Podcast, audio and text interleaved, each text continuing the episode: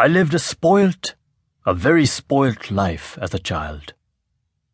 After the prophecy of the Venerable Asit, my father was bent upon proving the words of the old man wrong. My father was, after all, king. He had every means at his command to make things happen the way he wanted them. Shuddhadan built a separate house for the boy, and only select individuals were admitted to this house within a house. Only people above the age of 20 were to be seen in the prince's vicinity.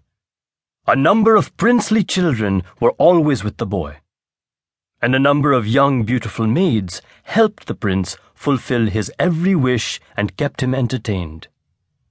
To tell you the truth, these childish games always left me with an increasing sense of unreality. I longed to get away from them, to have time to think. Yes, even a child of four or five can think. He can think of many things, if only he were given a chance. But I found that the world around me was built to give me no room. Gradually, I began to see this world as hostile to me even though it was built so meticulously and, I have to admit, lovingly. But an increasing sense of nausea built up within me.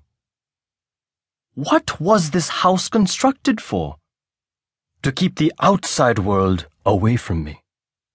I was born in this world like every child, every human being, like every animal, and they wanted to shut this world out of my ken, obliterated from my knowledge.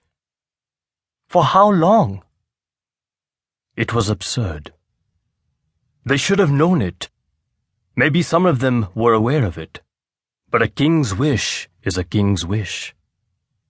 The height of absurdity was such that my father himself abstained from visiting my palace. He was afraid that his appearance might set off a chain of undesirable thoughts in my mind.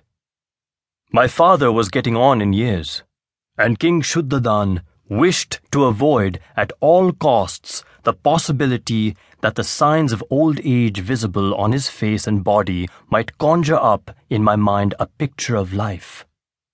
He was my father, the king. I would be king after him. I would be like him at the end of years. I would be old. That kind of thinking he feared. Years! He waited to wipe the notion of years from my mind.